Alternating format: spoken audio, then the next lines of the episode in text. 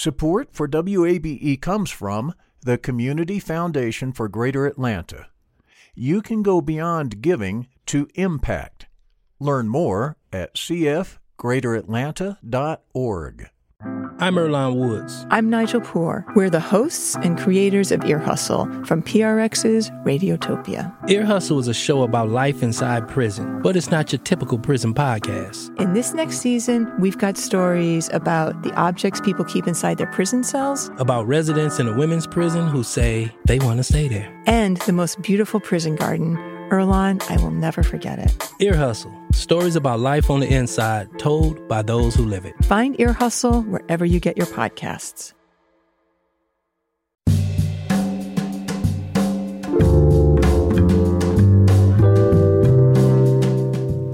From WABE in Atlanta, welcome to this Thursday edition of Closer Look. I'm Rose Scott. Coming up on today's show, a conversation with Georgia, Georgia Democratic U.S. Representative Lucy McBath. We'll talk about legislation from gun rights to voting rights. Plus, we've heard from the Georgia Budget and Policy Institute about their legislative session priorities. Now we'll talk to Kyle Wingfield from the Georgia Public Policy Foundation. Also, we revisit those tips on how to sign up for Obamacare health insurance. The open enrollment deadline is January 15th. All those conversations coming up but first, this a $2,000 public school teacher pay raise, a bonus for law enforcement and first responders, and more financial support for Georgia foster parents. Well, these are just a few of the priorities Governor Brian Kemp laid out in his State of the State address delivered this morning. By keeping our state open for business, bringing record levels of jobs and investment, and putting to, and fighting to put hard work in Georgians first we now have the opportunity to build a safer, stronger Georgia for all who call the Peach State home. Now, Kemp also used the annual speech to a joint session of the General Assembly to show his support for more parental involvement in public education. Governor Kemp vowed to support measures he feels will address disruptive issues in Georgia's schools. That's why I'm looking forward to working with the members of the General Assembly this legislative session to protect our students from divisive ideologies like critical race theory that pits kids against each other. I also look forward to working with the House and the Senate to pass and sign a parental Bill of Rights in our education system and other pieces of legislation that I strongly support to ensure fairness in school sports and address obscene materials online and in our school libraries. Kemp is facing a challenge from within the Republican primary race for governor, which obviously includes U.S. Senator David Perdue, who's tried to outflank Kemp on several social issues. Kemp also said he wants to fully fund the state schools and expand the state's ability to prosecute gangs and gang members. All of the governor's plans will need the approval, of course, of state lawmakers. Meanwhile, the Democratic response from House Minority Leader James Beverly is also expected this afternoon. In other news, a new Atlanta Police Department precinct is officially opened in Buckhead. Mayor Andre Dickens says the outpost at the intersection of Peachtree and West Paces Ferry Roads will staff at least 12 officers by the summer. I lived in Buckhead for about 17 years, and my daughter currently goes to school in Buckhead. And just like I want my daughter's safety, I want your family to be safe. Uh, I want citizens in Buckhead and around the whole city of Atlanta to feel safe in their communities. And as I've said this a hundred times already, we will be one city with one bright future. APD officials say the precinct could eventually staff more than 12 officers to help with patrols. Proponents of creating the new city from the Buckhead neighborhood have often cited a rise in crime as a motive. And as you just heard from WABE's Emil Moffatt on NPR, always good to hear reporters there, the Omicron variant of the coronavirus continues to disrupt the airline industry and it hit Atlanta based Delta Airlines hard. Now it's reporting a $408 million loss for the final quarter of 2021, of course, dragged down by a COVID 19 surge that rocked the airline in December. And during that earnings call this morning, CEO Ed Bastian said 8,000 Delta employees have contracted COVID 19 over the last four weeks, sick workers and winter storms have led to more than 2,200 canceled flights since December 24th. This is Closer Look.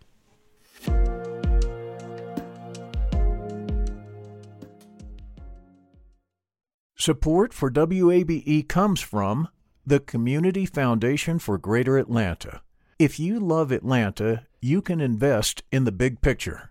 Learn more at CF greateratlanta.org. The field of mental health counseling is growing rapidly, and Richmont Graduate University can equip you with everything you need as a licensed professional counselor while integrating your faith into your clinical practice. Programs are offered in Atlanta, Chattanooga, and online. Apply today at richmont.edu. That's R I C H M O N T dot edu.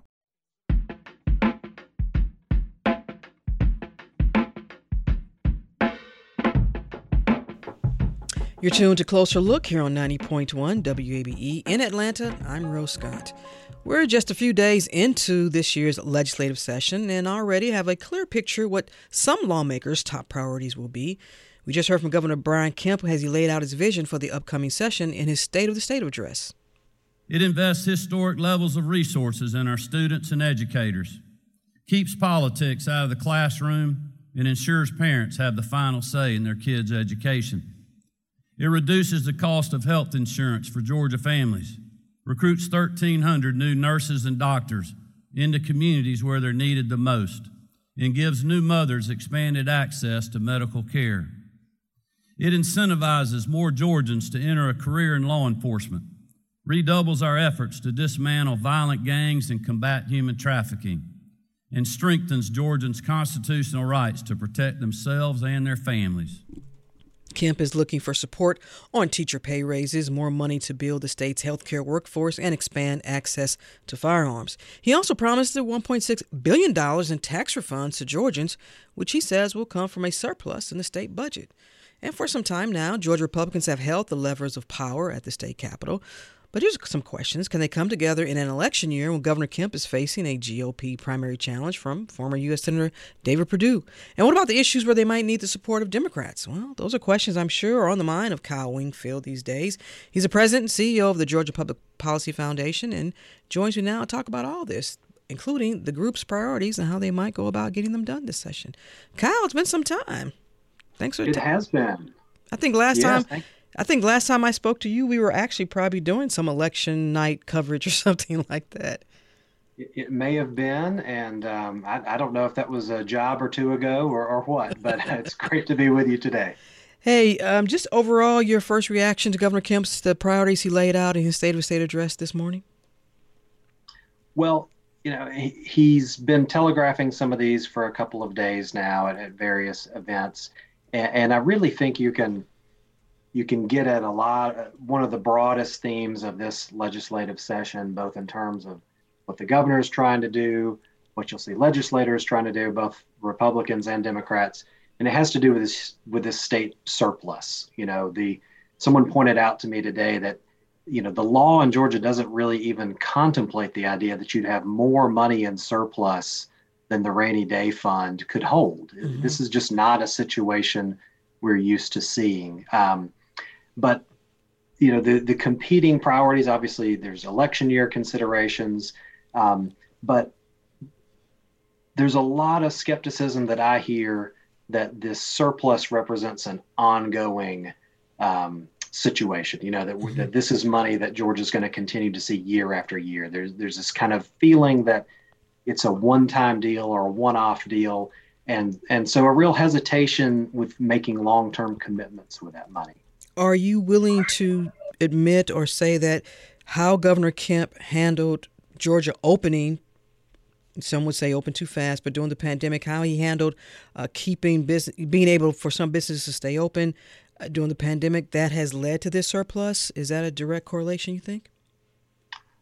Well, you, you look at the economies of the various states generally, and the states that opened the soonest are, are performing the best. So Georgia being one of the very first to reopen, you know, one of the last to close, one of the first to reopen, and one of the most reluctant to impose new restrictions along the way. So, certainly, I think that's been a big piece of it. Um, we've seen trillions of dollars in federal spending over the last two years. Um, even as someone who doesn't like to see or talk about uh, government spending in the trillions of dollars, mm-hmm. you know, that kind of money can't be spent without some sort of effect, right? You're going to see it course through the economy, and we see it showing up in inflation too, by the way. But but certainly that's boosted both of those things have boosted revenues uh, over the last year plus. Why do you respond to someone who counters that with saying, but also um, Georgia's hospitals and health- healthcare systems, like so many throughout the nation, are still feeling the effects with so many hospitalizations, and many of those hospitalizations being folks who are not vaccinated. And going back to how Governor Kemp did not have a, a, mask mandate and some other measures that folks felt like he could have put in statewide to help mitigate the spread of this virus. Well, you know, I think a mask mandate is one thing, a, a vaccine being available is another. Um, you know, I I'm personally vaccinated. I, I, think that it offered a lot of hope. I think that's uh, as as you've seen in some of the states that didn't reopen as quickly, and and in states like Georgia, that was a huge boost uh, last year as as more people became willing to go out. We've seen two variants since then. Obviously, uh, it's it's you know I, I'm personally very hopeful that seeing Omicron being not as um, lethal or, or as mm-hmm. leading to as, as the great likelihood of hospitalization for people that you know maybe that's a sign that, that we're easing our way out of this you just said a moment ago in a sense i'm paraphrasing you are a fiscally conservative guy in a sense so when you hear that governor kemp's promise of a tax refund which he says translates to about $250 for individual flyers filers excuse me and $500 to those filing jointly um, do you think maybe it might be more prudent for the state to put that money in its rainy, rainy day fund? Well, right now it's over. It has over four billion dollars in the rainy day fund. They would truly. They would actually have to change the law. It's it's at its maximum legal amount right now, and you know that could be an option. But at the same time, being over four billion dollars sitting on the side in a rainy day fund, um, you know, there's a point at which you say, well, well, why is the government just continuing to add and add and add to this mm-hmm. fund? So, um, you know, th- this gets to something I was saying earlier. Yeah, I, what I would like to see the state of Georgia do, just generally speaking, is change the structure of its tax code, um, broaden the base, flatten and lower rates such as the personal income tax rate. But those are long-term structural changes. And again, if we believe this is one time money, or at least not money that's going to be sustained into the future, you know, I have to I have to be honest here and say that a structural tax change is not really different from a structural spending change mm-hmm. in terms of new programs or expansion of programs. So, so the governor's kind of caught in a little bit again, like I was saying earlier, a, a, if not quite unprecedented, because uh, I, I always hesitate to use that word. Um, certainly uncommon situation where there's literally more money um, than than you than you know what to do with, and you don't know if it's going to be the same situation next year or the year after that. You all so so I think some sort of refund, you know, is is is probably the right thing to do where the government the government says this is uh, you know this is money that came in from citizens and it's more than we're planning to spend so we're going to send it back to citizens. You all over at the georgia public policy foundation you all have laid out some plans in which you say look lawmakers could further cut the state income tax. Uh, how might some of those work? And, and give uh, our listeners uh, dissect that for us. Give us one or two of your plans. Yes yeah, so we we published a study late last year um, and basically, we asked a, an economic modeling firm to say, okay, what would it take for the state of Georgia, which right now has a progressive income tax with six brackets, mm-hmm. but that top bracket starts at a fairly low level of income, you know, $7,000 of taxable income for an individual, 10,000 for a couple, you're paying the top income tax rate. Most states don't get you to the top rate that quickly. So what we'd like to see is flatten that, condense it to one bracket, and then lower it over time. We've seen North Carolina lower its top rate over time, very gradually in a way that's very sustainable. So this study looks at how you could do that, go to 5%, 4%, or 3%, and how you could, it provides kind of a menu of revenue offsets to, to demonstrate that it can be done without slashing revenue. And also, Kyle, we're talking about then certain programs and services would not suffer, or would there be well, some it, cuts? I mean, obviously, once you get into the political realm, you're going to say, do you want all these offsets or not? Mm-hmm. But what we asked the modelers to do was say, give us a complete offset so that we know what that looks like. And then give us a menu of other options in case you don't want to go quite that far. And so that's what we have. And the, and the general um, tool that we used or had them use to say, here's what you would do. Um, right now, our sales tax as a state applies only to goods. Mm-hmm. It does not apply to services. When it was created, that covered roughly 70% of the state's economy. Today, it covers roughly 30% of the state's economy. So you can broaden that base. So, for instance, when you get your oil changed, you pay sales tax on the oil, but not the labor, the labor. for doing the uh-huh. change. And so you could look at applying it to both, and that provides the revenue to lower that income tax. Here's a, the M word that a lot of folks don't like, which is Medicaid when we talk about that. But we know Democrats are again are calling for full Medicaid expansion. Let's let's just get this on out of the way, Kyle, because is there a way, and, and through your lens, that Republicans would get on board with this, especially with those additional incentives offered to states to expand within the American Rescue Plan? Because I think one of the criticisms has been that, that here in, in Georgia, Republicans have not been able, at least what some folks are saying, have not been able to, with valid points, have a good reason for not wanting to expand Medicaid. Well, I think in a lot of ways, the original objections to expansion are still there.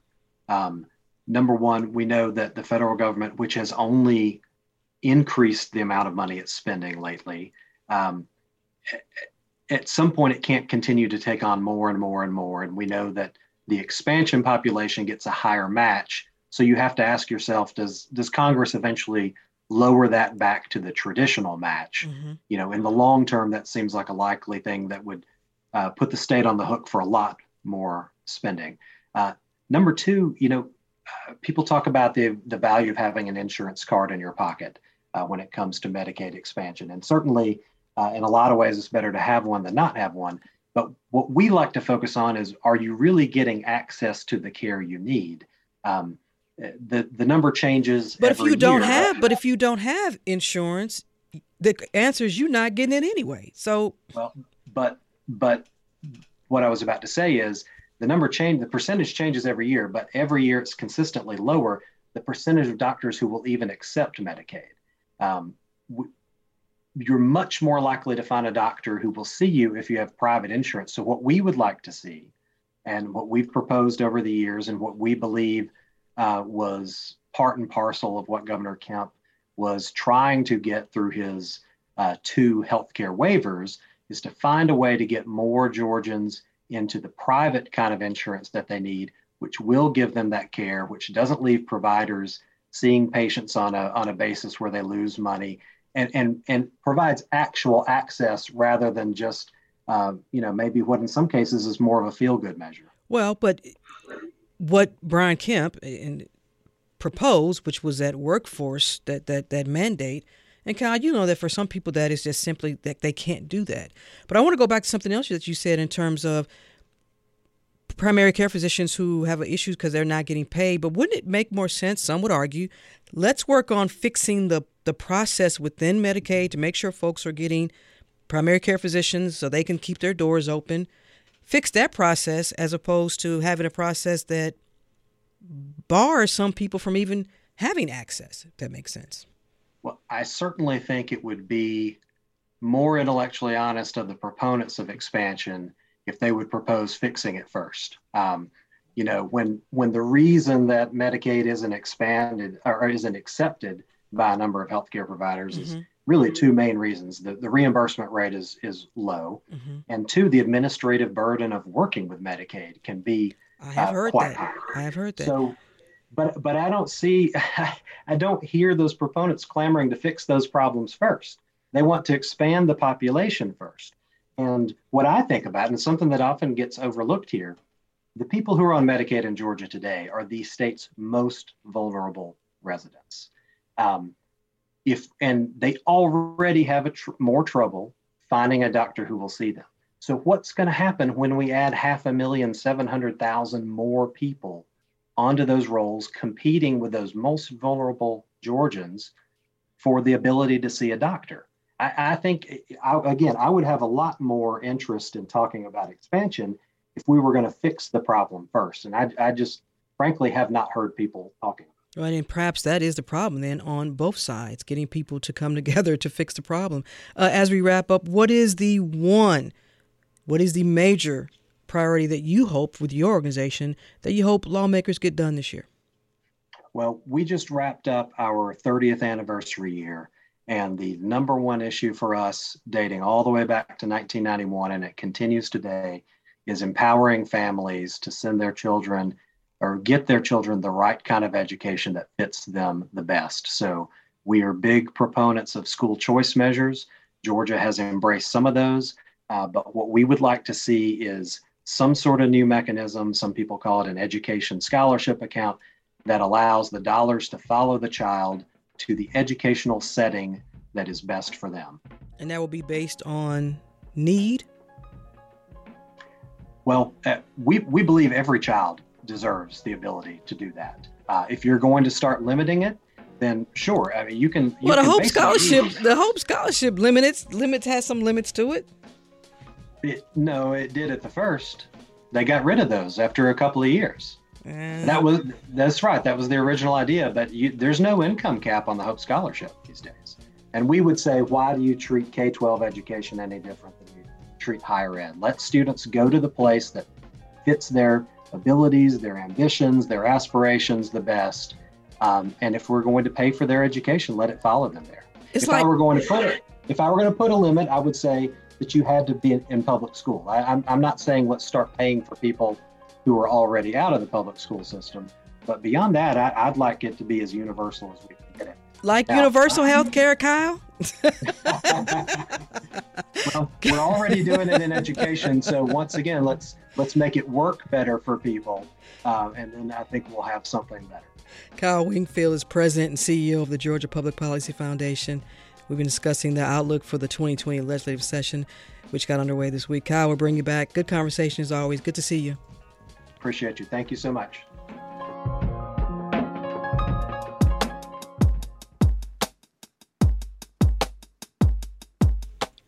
And Closer Look continues now. This is 90.1 WABE in Atlanta. I'm Rose Scott. Recently, Georgia Governor Brian Kemp said he pushed to expand access to guns in the state. And he said this by ending the need for a permit to carry in public. Building a safer, stronger Georgia starts with hardworking Georgians having the ability to protect themselves and their families. In the face of rising violent crime across, across the country, law abiding citizens should have their constitutional rights protected, not undermined. I believe the United States Constitution grants the citizens of our state the right to carry a firearm without state government approval. Now, this move drew quick condemnation from gun control advocacy organizations and Democrats, including Georgia Representative Lucy McBath. From the 6th congressional district that covers the northern Atlanta suburbs, Representative McBath has been a longtime advocate for what she sees as stronger gun safety protections and gun violence prevention. And just yesterday, she spoke on the House floor regarding so many of these proposed permitless carry laws. Republican officials across the country are trying to make it easier for anyone to wield guns around our children and our families. Back in my home state of Georgia, our governor is trying to implement permitless carry, irresponsible legislation that is dangerous for our law enforcement, dangerous for our families, and dangerous for the people that we love and cherish. We cannot allow these destructive efforts to continue and we must reaffirm our dedication to passing meaningful legislation that truly saves American lives. And this was the main focus of our conversation when we spoke earlier today. Thank you so much for taking the time and joining Closer Look. We really appreciate it. Happy New Year. Thank you. I'm Glad to be with you.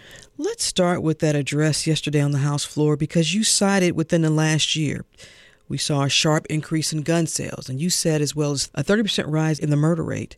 And you added this quote, more guns in the hands of those who should not have them results in the death of those who should still be alive and with us today. So, my question is as we see these permitless measures trying to get passed in states like Georgia, it's concerning to you that we will possibly see the nation's murder rate increase even more. Yes, and as you know, as I stated and as you reiterated, Rose, you know, this past year has seen an explosion in gun sales, and with it, you know, it's a thirty percent rise in the murder rate. At a time, you know, when the data becomes increasingly clear that more guns in the hands of those who should not have them just results in more deaths of those who should still be alive today. And our Republican officials are just simply trying to make it easier for anyone to wield guns around our children or our families. And we just need to pass legislation that will keep our families safer. Legislation like universal background checks, red flag laws, bills that the majority of the American people already support. Mm-hmm. I want to ask you this, Representative McBath. Do you think if Governor Kemp was not seeking reelection, and this obviously wasn't a very big election year in general, that these types of measures would even be introduced and we'd be having this conversation? Well, you know, I can't speak to anyone else's motivations, but you know, it's just definitely that just so extremely disappointing that here we are again. You know, time and time again, you know, we go through this. Mm-hmm. You know, the NRA gun lobby and Republicans push these dangerous gun laws that continue to put our families at risk. So, with this bill, anyone without any training could carry loaded weapons around our children, our families, and throughout our communities. And law enforcement, they've even stood up and you know they've come out against these bills. Mm-hmm. They're even saying that it makes their work more dangerous and that it makes the community more dangerous. What conversations, if you've had so far with Democrats here in Georgia, state lawmakers, who have also expressed opposition to this bill? What have you heard from them? Just the same things that I'm saying right now. Most of the people in Georgia, most of the people around the nation agree that there have to be some common sense, reasonable solutions in our existing gun laws. Now, I've talked to many, many people across, you know, the country that are law-abiding gun owners. They as well express the same sentiments that they too are concerned about the direction and the culture that we're going in. You know, less than a year after a shooting spree left eight Georgians dead in three spas across metropolitan Atlanta, state officials are trying to make it easier for anybody to wield guns around our families and our children. You know, my own son was murdered in a senseless act of gun violence. And we just cannot continue to let those who know nothing of gun safety put the lives of our children on the line. These irresponsible laws are dangerous for law enforcement. They have spoken out about them, dangerous for our families, and they have no place in our state. We've got to do better in Georgia. When we talk about common sense gun laws, and we hear that phrasing a lot, if there's something that is missing in legislation, whether it's a federal or state level, when we talk about common sense gun laws, what would you like to see added? Well, I mean, there's no one piece of legislation that will cure the extremist gun culture that we're living in. There absolutely is not. But, you know, anything that we can do to help curb the gun violence in America is what we need to be doing. You know, legislation like red flag law that mm-hmm. I introduced and has been marked up by the Judiciary Committee, and we'll be voting for that on the House floor. You know, these are tools that give loved ones and law enforcement the ability to ensure that those who pose a threat to themselves or others do not have access to firearms. You know, also with background checks for all gun sales, child access prevention legislation, the numbers of children that have had access to unsecured arms and guns in their homes has exponentially gone up under COVID people who have access to guns that are, you know, in crisis from either committing harm to themselves or others. Those numbers have gone up exponentially under COVID. So there's no one piece of legislation, but many pieces of legislation to stem the different and vast facets of the extremist gun culture that we're living in. I want to turn now to another critical piece of legislation that involves voting rights. As you know, President Joe Biden and Vice President Kamala Harris were in Atlanta this week, and of course, calling for changes to U.S. Senate rules in order to pass some voting rights legislation. Now, listen, we both know Congress, y'all have had some issues in trying to work together and come together. But a number of Democratic activist groups in the state have actually called out the White House and Democrats for not doing enough to really push these bills. We should be fair. We know that there's some issues. How do you feel you can bring these two groups together? Advocates who are saying they're not doing enough, and then the White House who's saying, look, we're trying to do what we can in order to get these voting rights legislation passed. Well, you know, Rose, I have to honestly say, I understand everyone's frustration. And as the president very candidly and openly said before us, is that, you know, he is frustrated. Everyone's frustrated. But I think the president is frustrated with the lack of progress on these very, very critical issues that we have. And so, you know, I believe all options should be on the table. You know, options that our activists might recommend, options that the president and the vice president are espousing, action that, you know, in Congress we are here espousing that happens because it's all vitally necessary. It is all critical. And that's why it's so important that, you know, we passed the John Lewis Voting Rights Advancement Act and also the Freedom to Vote Act because, you know, we've got to lead on these issues and protect the right to vote for every single American. There is so much at stake right now. And I have to tell you, you know, I remember as a small child, mm-hmm. you know, I was the child that was in the stroller at the March on Washington. I was all but three years old. Mm. And, you know, I walked with my parents side by side as they were holding my hand as we were marching, you know, for equality and calling for justice.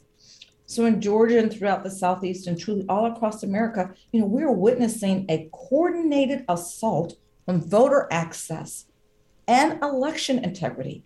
And Americans deserve to cast their ballots without fear of interference or obstruction. And so I'm so proud, you know, to have joined the president and vice president as, you know, we stand on the front lines, every one of us, fighting to pass these really, really critical pieces of legislation. Uh, and, you know, we, we can't waver. We cannot waver. How crucial is it to get these measures passed now, especially with the uncertainty of the November elections? Everything weighs upon the decisions that are made about voting rights now. Anything that we would want to be able to establish politically, economically. I mean, the thriving of the nation depends on these moments right now so that people and future generations will have the ability to exercise their most sacred vote. And that critical moment, we are on that precipice right now. Everything that those that fought for, died for, bled for is on the line right now. And speaking of those elections, as you know, here in Georgia, Republican state lawmakers redrew the 6th district, your district, making it more favorable for their own party, as you know, that being a catalyst for you now challenging fellow Democrat Carolyn Bourdeaux for her seat in the 7th congressional district. There was some criticism. I, don't know if I've heard you respond to that, but I would like to give you an opportunity to respond to some folks that saying, well, that's not fair that you're now challenging a fellow Democrat just because your district was redrawn. Well, you know, Rose, unfortunately, you know, I've always been the top target of the Republican Party here in Georgia because of the legislative successes that we've had on gun safety and veterans and healthcare and just getting many other pieces of legislation signed into law by both presidents, President Trump and President Biden. And, you know, my district was the district that had to change the least of any of the districts in the entire country, but the Republicans moved it to 26 points to Trump. It is now a Trump 15 district. I just have to say that you know, after my son died, I made a promise to him. Mm-hmm. And I made a promise to all of the gun violence survivors and victims and families that I have worked with over the years. I promised I would do everything in my power to keep them safe, to keep them healthy, so that no one will ever have to suffer the way that I have suffered. And to keep that promise to my son and to my community, I must run in the newly created Democratic district because lives are depending on it. Have you had a conversation with Carolyn Bourdeaux at all about this? Um, we We've spoken in passing, mm-hmm. but not had a full length conversation. As we're going to wrap up, earlier this month, voting rights groups did file a lawsuit in federal court arguing that those redrawn districts deny representation to black communities now, and they want them redrawn. We don't know what the outcome could be, but if there's an outcome that changes any of that, what does that mean for you and your race? Well, Rose, you know, I support all remedies at the ballot box and also in the courtroom, you know, so I support whatever efforts come from the court proceedings, I will abide by. And finally, Representative McBath, we're just a few days away from another Martin Luther King Jr. federal holiday. I often ask people around this time to reflect, not so much on Dr. King's legacy, but where we are now after his death, not just for the rights of black Americans, but for all Americans as it relates to what he was trying to do with the civil rights movement I really hope that the younger generations in the country really have um, embraced Dr. King's legacy. And by embracing it, I mean not just learning about it in, in, in school and reading about all the successes and everything that he did to help build this movement, but that they have truly embraced it, embraced it as their own and understanding that, as Coretta Scott King says, is that each generation must continue to fight and stand and defend, you know, all of the successes and all of the work that has been done prior to their coming into their own. It is extremely vital. It's extremely necessary. And that is how we preserve democracy going forward for future generations, for communities long after we're gone. It is a sense of self preservation for America. You have often said, always referencing your son, Jordan, your most important title will forever be Jordan's mom. How does that still continue to make you do what you do? You know, Rose, at the core, everyone who knows me, all of my staff, everyone who works with me, even my colleagues, identify me as a mom, the mom in Congress. That's what they call me, because I know why I am the person that I am. I know what God has called me to do and who He has called me to be. And always being Jordan's mother is embraced in my vision for my community, what I want to be able to contribute to my community. You know, at the core, I'm a mother. How do I keep my family safe? My community. How do I keep them healthy? My community. How do I make sure that all the children that I am now responsible for are educated? My community. How do I make sure that I leave for them a legacy that is far better than you know the life that they're living now. What is that that that's the vision that i try to build each and every single day because that's exactly what i would be doing for jordan. So all i'm doing is taking everything that i want everything that i want to create in an environment of success and a quality of life and living that i would be doing for my son all I'm doing is transferring that to the people that I live among every day, the people that I'm so blessed to represent, but also people that may never, ever know me or know who I am. That is Jordan's legacy that I want to leave for the United States of America. Lucy McBath, Democrat representing Georgia's 6th Congressional District. I appreciate you taking the time. Thank you, Congresswoman. I really appreciate Thank it. Thank you. Have a, have a great day. You too. And we should note after our conversation, Representative McBath, as a member of the United States uh, House of Representatives, did pass the Freedom to Vote John R. Lewis Act. Of course, that was along party lines. Now heads to the Senate for debate. We're back in a moment. Georgia You have two days left to sign up for Obamacare health insurance for 2022. People who sign up by the deadline will have coverage that starts February 1st. We know that as of last month, more than 650,000 Georgians had logged onto the enrollment website, healthcare.gov, and selected their plans. Lakeisha Samuels is one such a navigator for the Georgia Primary Care Association. And when we spoke earlier in the week, she said it's not uncommon for a late surge as this deadline nears. Oh gosh, definitely there is um, a total rush. We had our initial um, push um, uh, last month. Um, of course, we had um, in order to get coverage by that would start by January first. You had to have uh, enrolled by uh, December 15th. And so, um, although open enrollment began on November 1st, you have the you know you know we're we were pushing, pushing, pushing, and you have the no one really, you know, you have a few people that were um, enrolling and, and, and, starting their applications, but as the December 15th deadline drew nearer in order for them to be able to have coverage that started January 1st, you had like the mad dash at the, right mm-hmm. before the December 15th deadline came, the last two or three days before December 15th, we had droves of people. The, the lines were going crazy, everybody trying to get those final um, questions answered, those applications um, completed, and, and just trying to get everything completed by the 15th in order to have that coverage to start January 1st.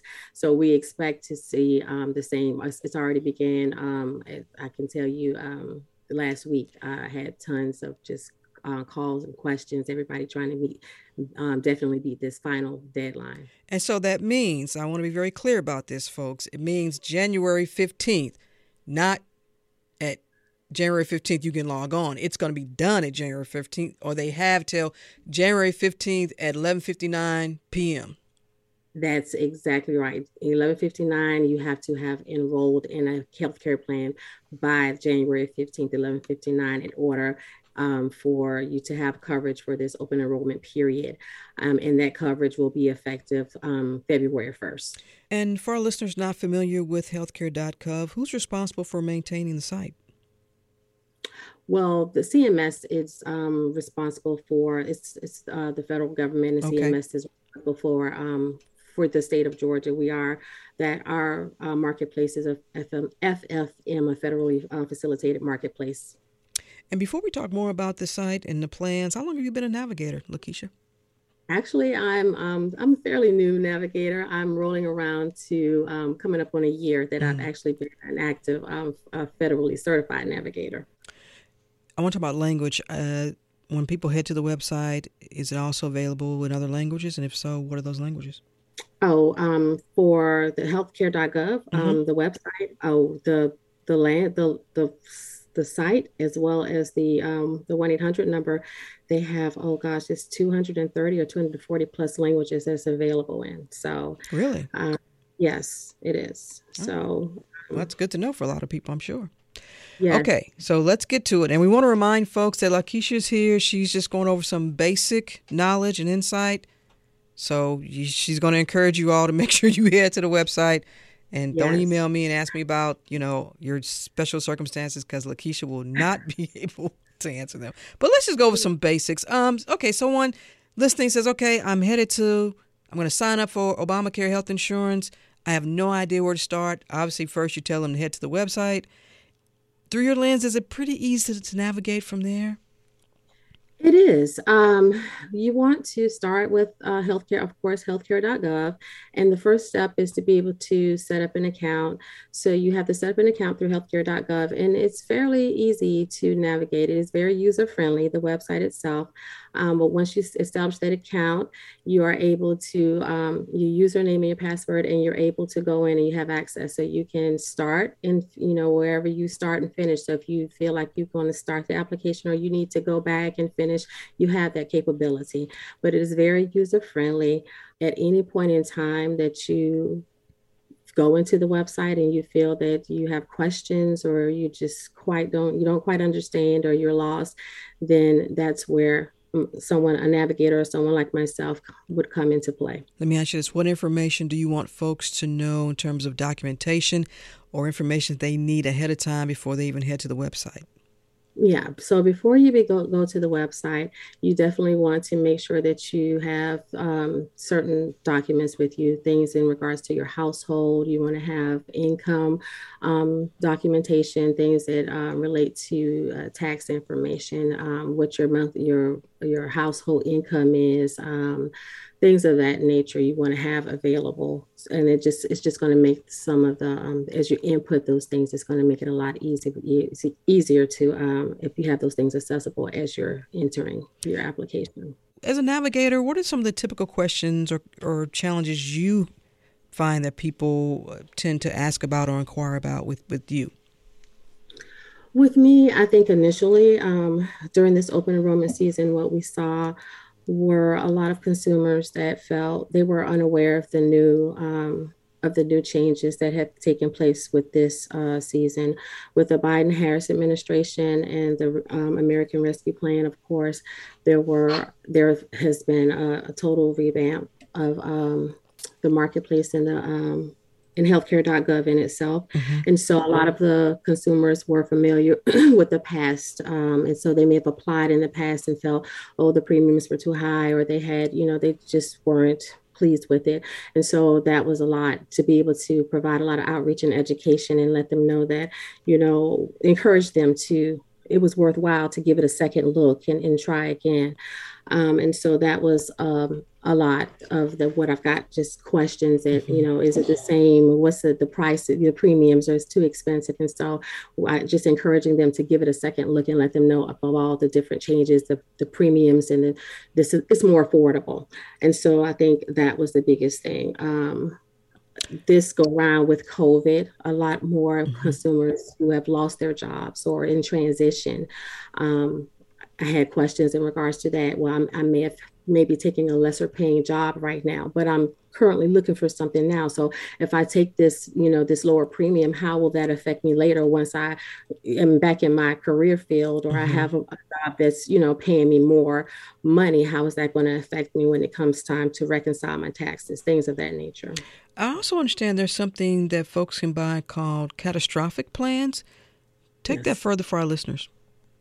Yes, um, if you're, um, it's not everyone is uh, eligible for a catastrophic plan, but if you're under uh, 30 years of age, and the catastrophic plan is for those that um, it provides coverage in in pretty much what it says in a catastrophe. Mm-hmm. It doesn't provide any type of um, coverage as far as like what you would need for preventive care and then your essential health care benefits, but worst case events. If you sure. were hospitalized in an emergency situation, a disaster, an, an accident, a, a, tragedy, or you know something tragic uh, took place, then that type of um, coverage would be something that is provided. Is that because there's this general assumption that folks in that age group uh, may not need as much more health care, general coverage like us old folks like me?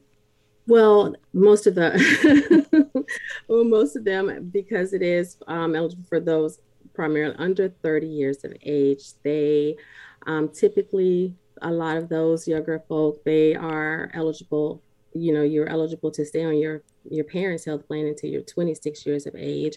Um, also, you have an option if you're in school, you can, mm-hmm. you can be on your uh, student um, uh, health plan at, college um, as well. And so, and then, you know, some of them as well, although we encourage them because at any age you can come into, you know, you may have some health issues or something. So, but um, we do try to, I, it's just an option that they mm-hmm. have available you know should they have a situation where you live in you reside in a state that is that doesn't expand Medi- Medicaid and you have, um, or you, they may be of age where they're not on their parents' um, insurance or they, and they can't afford um, insurance on their employer, their employer doesn't offer insurance. Sure. And so that is an option for a young person that falls into that category. And Lakeisha, lots of folks can qualify for financial help to pay for Obamacare insurance. And is that pre- is that pretty easy for them to figure out as they're navigating through the website here? Yes, it does. There are so many um, new credits, the premium, advanced premium um, uh, tax child credits. There are so many new credits that are available now through um, the marketplace. And so, once again, that's why we've been, been as we go out and encourage everybody to give it a second look, we let them know about all these new tax credits and the lower cost. And so, um, so many more people are qualifying for these than ever before. So that is definitely a plus. And so it doesn't hurt to give it a second look, to submit um, an application and to see where you fall and see if you qualify for some of these credits. Gotcha. Uh, as we begin to wrap up, Lakeisha, what are some of the common things people tend to get confused about that you all often have to clear up? Some people think that we have i have a lot of consumers that think that we have some levity or we are able to adjust the premiums um, they think that we i, I, I run into a lot they're trying to negotiate with trying to negotiate. They think, you know, hey, can't blame them. Do you have a plan that you know I can get? I need something around eighty dollars a month. I do get a lot of consumers that think that we have some ability to um, set those uh, premiums, and we do not. It is is based on your income and some other um, things, and so it's a case by case uh, uh, situation, a scenario. So I do get that, and we just I, we have to do a lot of education on just the terms as far as like deductible mm-hmm. and co-insurance and those uh, ins- insurance terms and being able to explain to them some people think that they get um, a plan they get uh, an, an, eligibility notice and show and as they go through and they select the plan they look at it and they feel okay well i don't have to pay they have a zero month premium but they don't understand why they have to pay anything out as far as like a deduct an annual mm-hmm. deduct they don't understand those things. And so that's where we have to go in and do more education. And does this also include i have a listener send an email uh, vision and dental is all that wrapped up or is that separate? Well vision and dental for um, well each health um, the, the marketplace plans cover 10 essential health benefits. Mm-hmm. However, for adults, vision and dental is not mandatory. So you, there are some health plans in the marketplace that do cover those things, but that is not a mandatory um, thing. Not for adults. For children, it is. Dental okay. and vision is a, a, part of the essential health benefits for children. However, for adults, it's not. So those things, will, dental and vision, will have to be purchased as a standalone plan. And finally, Lakeisha, if you could, if you could take this magic wand and wave it and maybe change something within the process, it's just through your your lens or personal opinion, what would it be? Um, I think that um, hmm, that's a it's a good question, question, isn't it? You can get that's back to me very, on it if you want. That's a very good question. I think that I would, if I could just change anything, I would just make it to where the it was just affordable for everyone. That it was just the healthcare across the board was just it just fit into everyone's budget and no. Boy, that is a safe answer, Lakeisha. and no one would have to sacrifice whatever the whatever application and when they submitted and whatever premiums came back that it fit into it was affordable for everyone's gotcha. budget and there would have to be no sacrifices made. Gotcha. Georgians have just a few more days to pick plans for 2022. Signing up by January 15th in order to have coverage by February 1st. Lakeisha Samuels, Healthcare Navigator, Georgia Primary Care Association, helping folks sign up for Affordable Care Act health insurance. Lakeisha, thank you so much for taking time. I really appreciate it. Good information. We'll have links um, on our website to your website. Thank you so much. Don't forget, January 15th is the last day. And that's it for this edition of Closer Look. Our senior producer is Sam Whitehead. Janine Eder, LaShawn Hudson, and Daniel Razel are our producers. Our engineer is Kevin Rinker. A reminder to let us know your thoughts on today's program or any other it's real easy. Just send me an email, rose at wabe.org. And if you missed any of today's program, it's always online, wabe.org slash closer look. And of course, closer look weeknights at 7 p.m., as well as in our podcast. So subscribe wherever you like. Stay tuned to 90.1 WABE, Atlanta's choice for NPR, where we're amplifying voices. I'm Rose Scott. Hi, it's Terry Gross, the host of Fresh Air. We bring you in depth, long form interviews with actors, directors, musicians, authors, journalists, and more. Listen to our Peabody Award winning Fresh Air podcast from WHYY and NPR.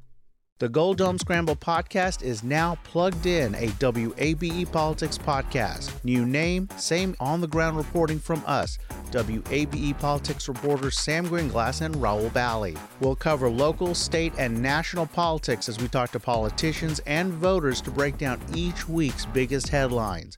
New episodes drop on Fridays. Listen and subscribe at WABE.org or your favorite podcast platform. WABE.